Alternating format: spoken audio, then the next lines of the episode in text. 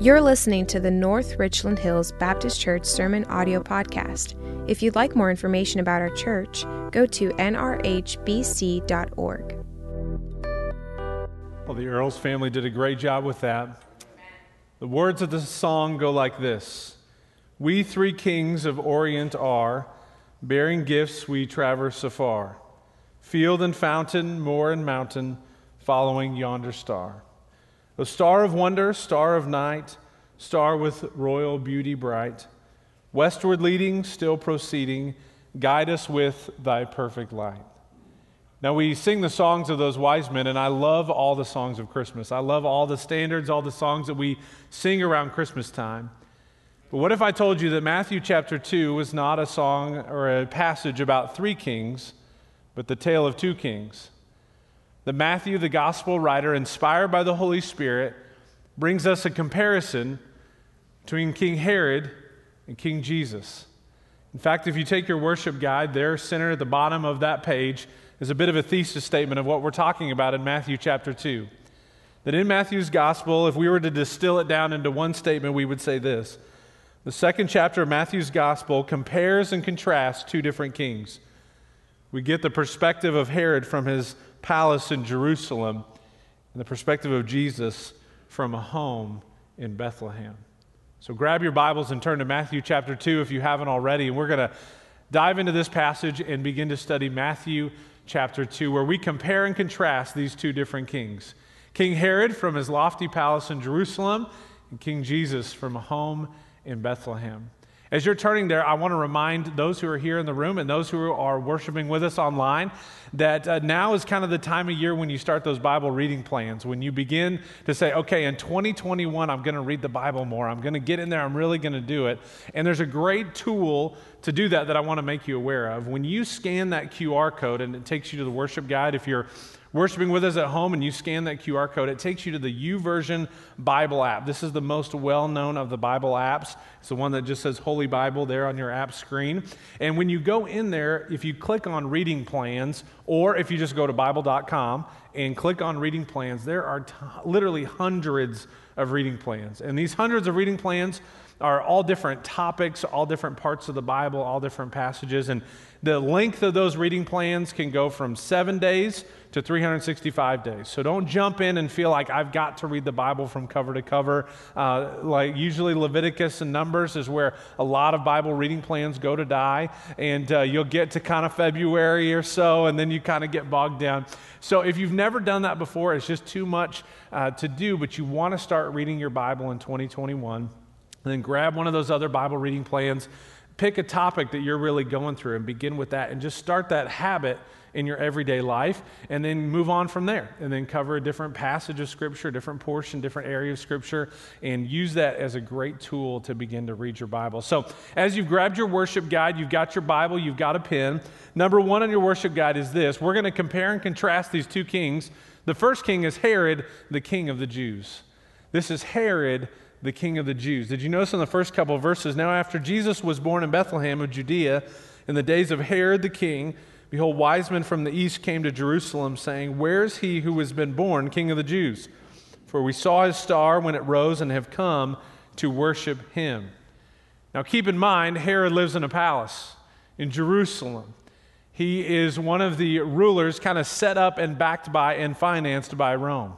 And so he's already in a kind of a, a, place, a home, a palace, if you will, that is for his position, that would fit his position. And here, these dignitaries from the East, obviously well connected and well educated and politically astute, have no problem getting an audience with King Herod. And they walk in front of King Herod this representative of the Roman Empire at the time, who is over this little corner of the world, and they walk right up to him and say, So, where's the king of the Jews? Now, what's Herod's response? What would he be thinking? You're looking at him. It's me. He would have been shocked to think that you're going to come from that far and you're going to make your entrance into my town and you're going to walk in front of my seat where I sit in this political power and you're going to ask me where the king is? I am the king. It would have been shocking to him. In fact, apparently it was so shocking to him that if you walk through the rest of Matthew chapter 2, nowhere else does he use the word king. Nowhere else does he refer to Jesus as a king. In fact, he just mentions Messiah as this might have some religious component, but we're not really going to call him a king. So, what do we know about this Herod? What do we know about this guy who's now confronted with this entourage coming from the east? Well, in the words of the great first century historian Josephus, he says these this ancient document You're a mean one, Herod. You really are a heel. You're as cuddly as a cactus, you're as charming as an eel. Herod, you're a bad banana with a greasy black peel. You're a monster, Herod. Your heart's an empty hole and your brain's full of spiders. You got garlic in your soul, Herod. I wouldn't touch you with a 39 and a half foot pole. Now, those may not be Josephus' exact words from the first century, but they're close. And that's pretty much what everybody thought of Herod. Herod is actually on the wrong side of a Roman civil war. He kind of backed the wrong horse in the Roman civil war. But the Roman Senate declared him the king of the Jews. They declared him the king over this little part of the world. And the reason they did that was because in this little part of the world, he was really good at building statues to the emperor of Rome. See, he was a builder. He was really good at building things, and they kind of liked that. And so he built statues to the new Roman Empire, and he rebuilt the temple complex. The temple that had previously been destroyed, he rebuilt it in really great, great size and great splendor. Even later in your gospel, the disciples will comment on how amazing the temple is. They'll take a step back and look at this gigantic temple complex, this second temple that Jesus will interact with, and they'll be amazed. They'll comment on just how incredible this whole temple complex has become. And so Herod's a great builder, and with his building skills, the, the best thing that he has, the best skill that he has, is kind of keeping things at a low boil between the Jews and the Gentiles kind of keeping everything steady. Not a lot of news headlines come out of this part of the world that get back to Rome and get back to his bosses that would kind of rat him out on maybe he's not totally keeping this little corner of the world under control. In fact, in his personal life, historians would tell us that he would extort, blackmail, kidnap, torture, and execute people for his own power. Over the course of his life, he would kill one wife and three sons for perceived threats to his power. He believed that not only was he the rightful ruler of this little corner of the Roman Empire, it was his birthright. He was raised Jewish and kind of understood their world. He was backed by Rome and kind of understood them. And so he believed this was really his corner of the world. But notice it's not only Herod that is shocked when these wise men arrive to see this king of the Jews. Notice the reaction in verse 3. When King Herod heard this, he was troubled, and all Jerusalem with him. You know, politics and power and connectedness hasn't changed all that much. Can you imagine the constellations of ministries and organizations and political parties and community groups and all these things that got their power from King Herod? You see, if Rome backs King Herod and King Herod's kind of in charge of this area, then all of these ministries and organizations and and Pharisees and Sadducees and community groups and political parties and all these political action committees all received their power from Herod. And so now this entourage has gone into town and they're all a little nervous. All of Jerusalem is reacting to this entourage that's shown up. Politically well connected, well educated, obviously fairly wealthy. This entourage moves into Jerusalem, and now it's not just a threat to Herod but all of Jerusalem's reacting because if that's a threat to Herod, that might be a threat to my power. That might be a threat to my position. That might be a threat to who I am and where I get my power from. But Herod's pretty perceptive. He's a pretty smart guy. He's latched onto this power, he's made his moves. And so he perceives that there's kind of a religious component to this whole thing. Notice what he says in verse 4. Notice who he consults to get his answer to this question. Verse 4 And assembling all the chief priests and scribes of the people, he inquired of them where the Christ was to be born. Then he told them, In Bethlehem of Judea, for so it is written the, by the prophets, And you, O Bethlehem, the land of Judah, are by no means least among the rulers of Judah. For from you shall come, come a ruler who will be the shepherd of my people. They essentially give him a mashup of 2 Samuel and the prophet Micah.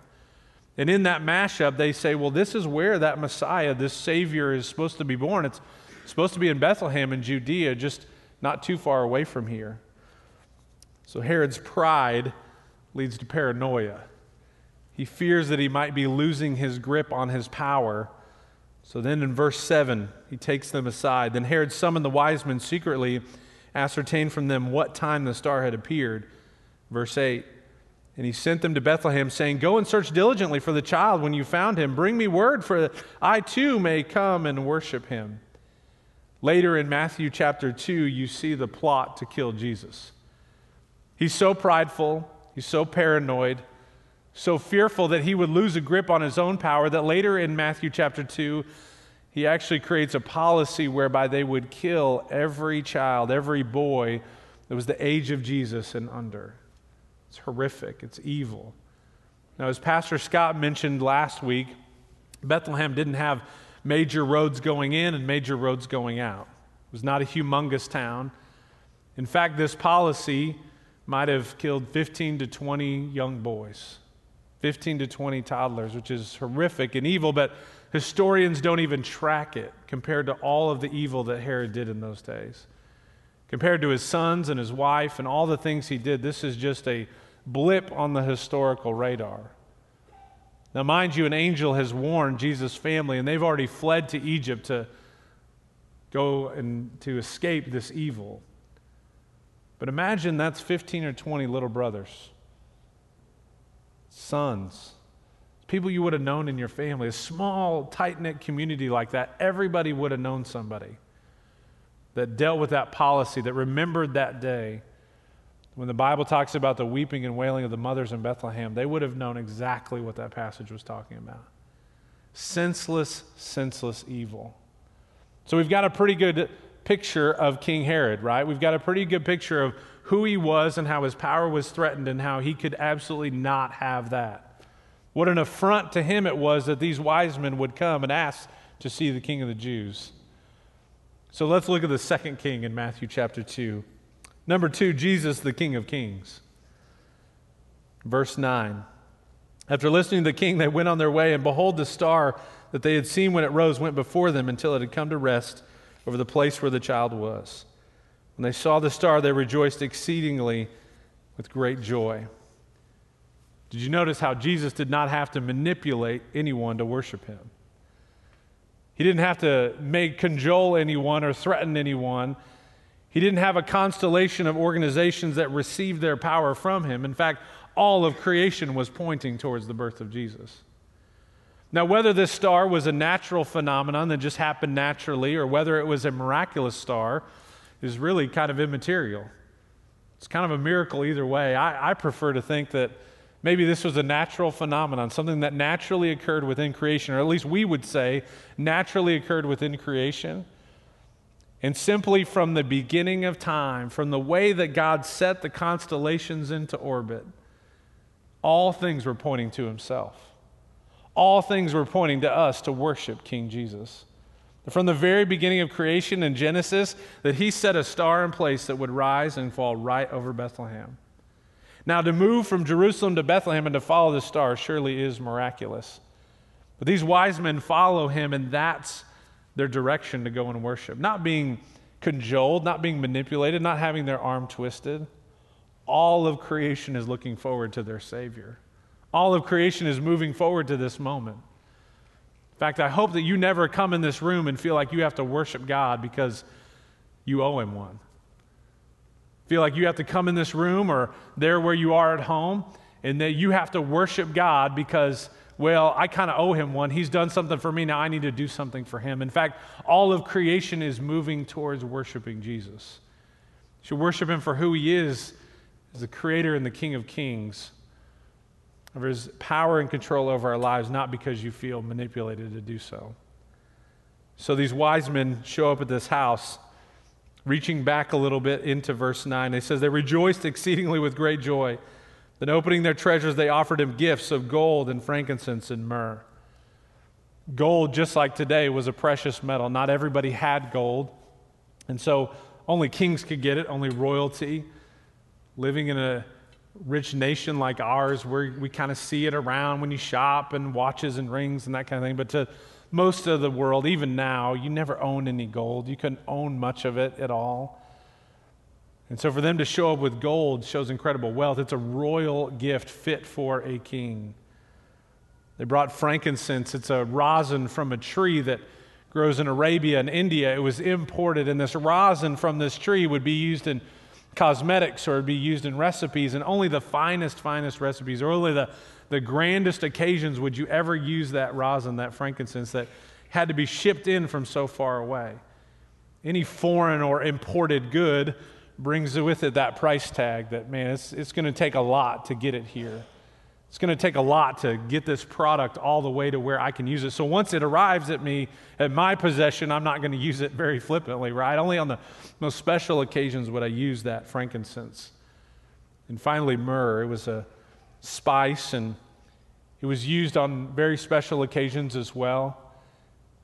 People have made a lot of how it was used in embalming, and that is true. They would sometimes put myrrh on a body that they'd put in a tomb to kind of give dignity to that person, to give that worth and dignity that it wouldn't smell, that it would smell good in the tomb, and it would be a fragrant embalming spice. But it was used for celebrations too. And I think in this setting, Matthew hasn't yet kind of developed that theme yet, and so maybe this was just a celebration spice, just something that you, when you smelled it, you thought, oh man, the celebration is on, the party is on. So these are the gifts that these wise men bring to the King of Kings. By the time the wise men arrived, Jesus would have been maybe one or two years old. We're not really sure. He would have been a toddler, and you kind of think about that picture. You think, did someone hand him a glass bottle and he's sitting there holding it as the whole room gasps and dives to make sure it doesn't break? Think about a toddler playing with a piece of gold like it's anything else he could chew on. The preciousness of those gifts laid out in front of him in a humble home in Bethlehem. And here, this toddler is playing with these precious, precious things. Verse 11 And going to the house, they saw the child with Mary, his mother, and they fell down and worshiped him. The most important part of Matthew chapter 2, I believe, is verse 11. And going into the house, they saw the child with Mary, his mother, and they fell down and worshiped him. You see, Christmas was really about worship. Have you noticed that theme throughout that passage? Did you pick up on that key word that kept coming up over and over again? the end of verse 2, it says, have come to worship him. End of verse 8, I too come and worship him. That's Herod trying to get into the act. The middle of verse 11, and they fell down and worshiped him. You see, worship is really an appraisal, it's an appraisal of worth. When we worship something, we're appraising it. If you were to sell your home today, there would be an appraisal. Somebody would come by and appraise your home.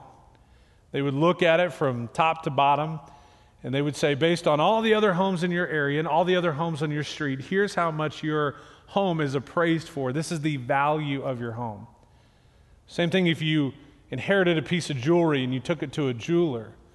They would look at it for strengths and weaknesses, for is it rare? Or is it common?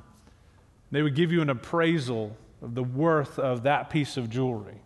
Compared to all the other pieces of jewelry that are made, this is the appraisal of that piece. I think this is why we love Antique Roadshow, right? You love someone who found something in a box in an attic. And yet, when the appraisal starts, they appraise it for much, much, much more value.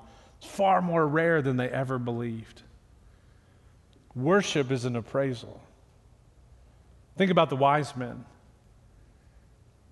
The wise men appraised the time that it took to travel, the expense that it took to travel, the gifts that they were bringing, the families they left behind, the political connections back in their home country that went dormant. All of these things were appraised of less value than worshiping King Jesus. They would stumble over the gold.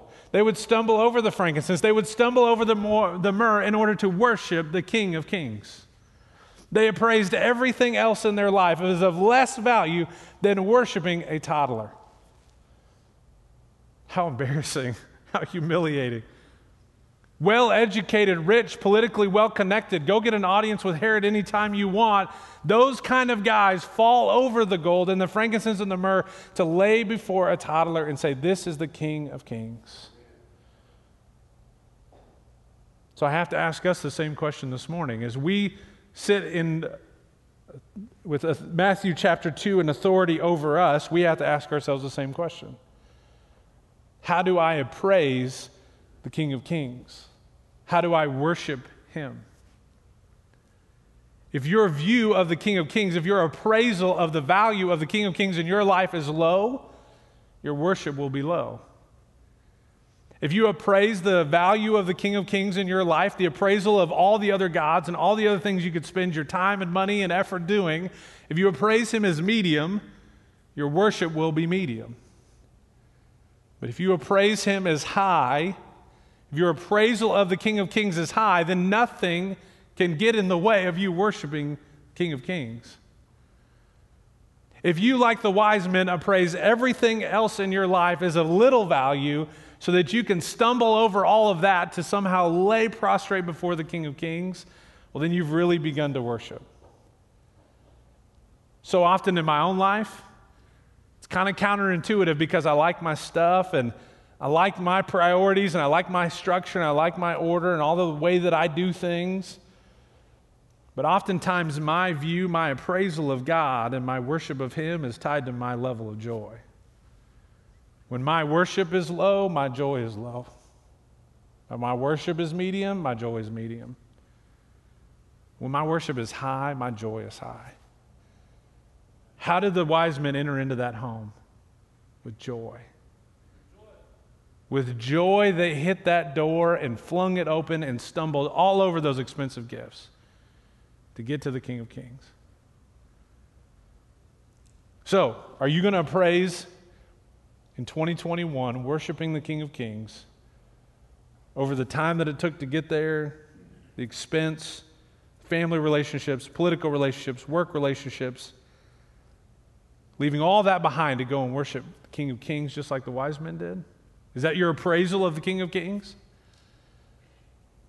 So often we have so much stuff, we're so blessed. The one thing that we have to stumble over sometimes is the worship of ourselves. It's usually just worshiping me and what I want. The biggest thing that gets in my way is not gold and frankincense and myrrh, it's just worshiping myself. Putting myself as the king of myself rather than going to worship the King of Kings. We would be remiss this morning if we did not give you an opportunity to worship the King of Kings.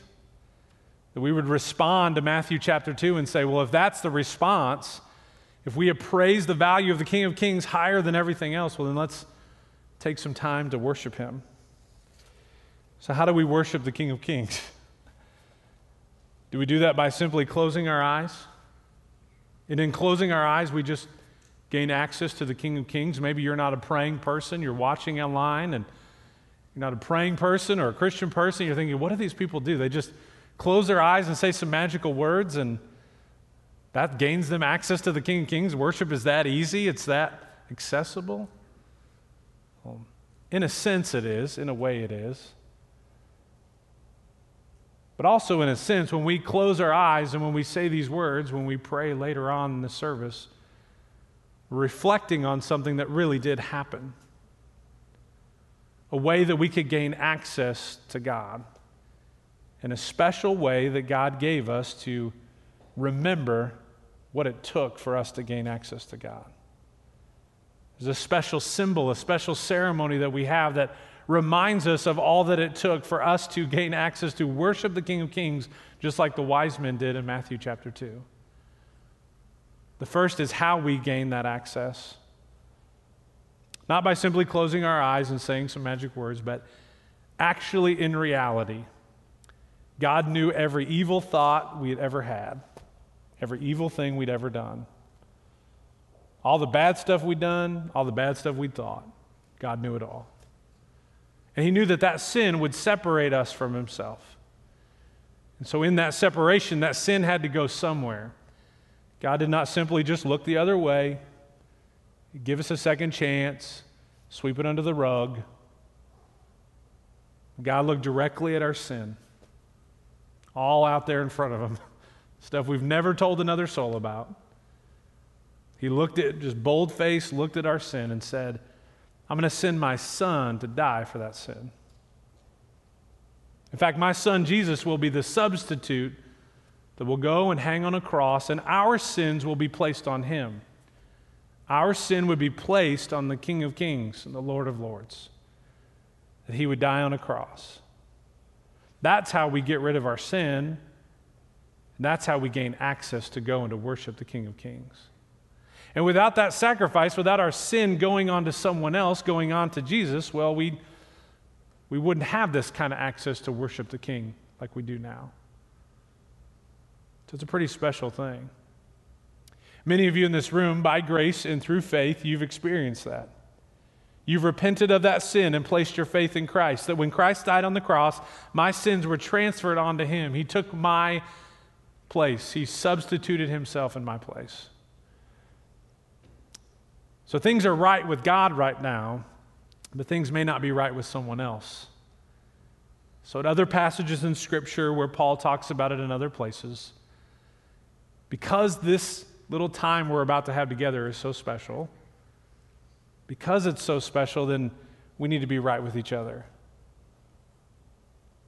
Sometimes forgiveness needs to be asked for, and forgiveness needs to be granted. Grace needs to be asked for, and grace needs to be granted. If you're cross with someone else, if you have a lack of forgiveness in a relationship, we ask that you not take the Lord's Supper this morning. It's not that you can never take the Lord's Supper, it's not a lifetime ban, simply not today. And the lack of taking the Lord's Supper today should put a fire inside of you that burns for reconciliation, for forgiveness. Even if the thing or relationship you're trying to repair is some immovable object or seemingly immovable. Ask you wouldn't partake in the Lord's Supper this morning until that reconciliation has been done. Then the next time we have the Lord's Supper, you can be filled with joy. Praise the Lord for forgiveness that was asked for and forgiveness that was granted. And so, if you would take the cup you received when you walked in, this is that special symbol that was given to us to remember that day where we could stumble all over everything else on our way to worshiping the King of Kings and the Lord of Lords. Thanks for listening to the North Richland Hills Baptist Church Sermon Audio Podcast. If you'd like more information about our church, go to nrhbc.org.